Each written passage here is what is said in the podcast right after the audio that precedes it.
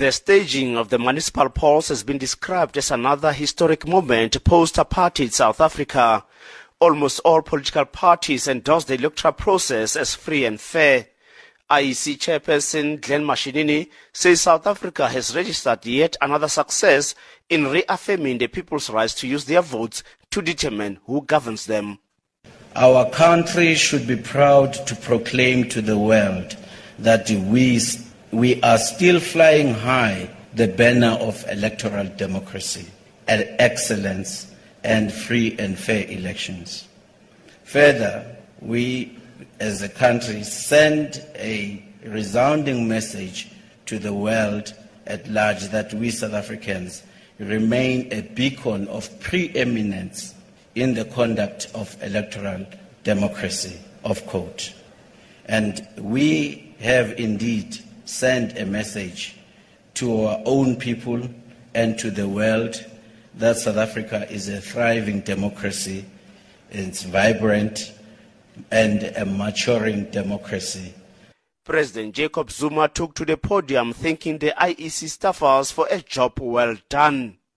The commissioners and IEC staff worked long hours and delivered an efficient and fair elections yet again. These elections were hotly contested with competing parties passionately arguing their points of view in attempts to win the favor of the electorate. That is how it should be in a democracy. The president has described the municipal polls electoral process as a major step toward the consolidation of democracy. We congratulate the people too on the outcome as they are the real victors. Their will must prevail. I also wish to thank the political parties, independent candidates, and their supporters for contributing to a largely peaceful, free, and fair elections. You have shown the world that South Africa is a thriving democracy where differences of political opinion and diverse political preferences are allowed to flourish. President Zuma has urged political leaders to respect the will of millions of citizens who went out to cast their votes. This election has given all political parties and candidates an opportunity to interact with South Africans across the country.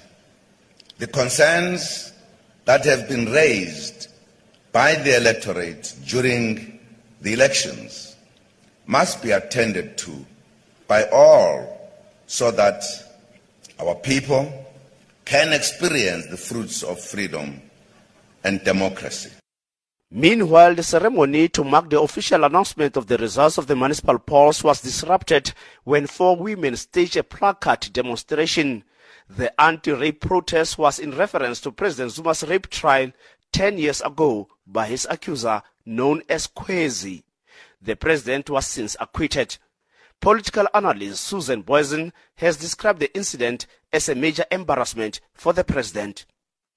The protest was certainly an embarrassing moment in the president's speech because he himself is not that clearly above all possible allusions and allegations on the rape front.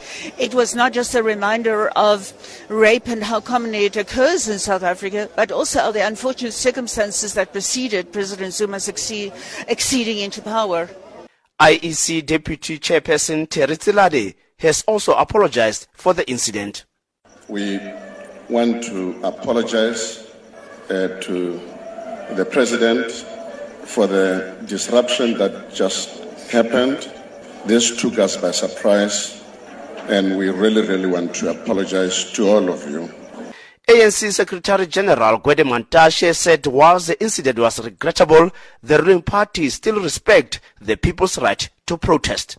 They were protesting, they were allowed to protest. So I, I don't think I should comment on that. The, uh, the, the fact that they were allowed to protest, not disrupted, in itself show the fruits of freedom. That people have rights and they are exercising them. I don't want to, to pretend to be a security expert. It's not my area of specialty. I can't talk on that. The ANC's top brass is expected to convene an emergency meeting to reflect on the ruling party's poor performance at the local government polls. amtshepo iganeng sabc news in pretoria.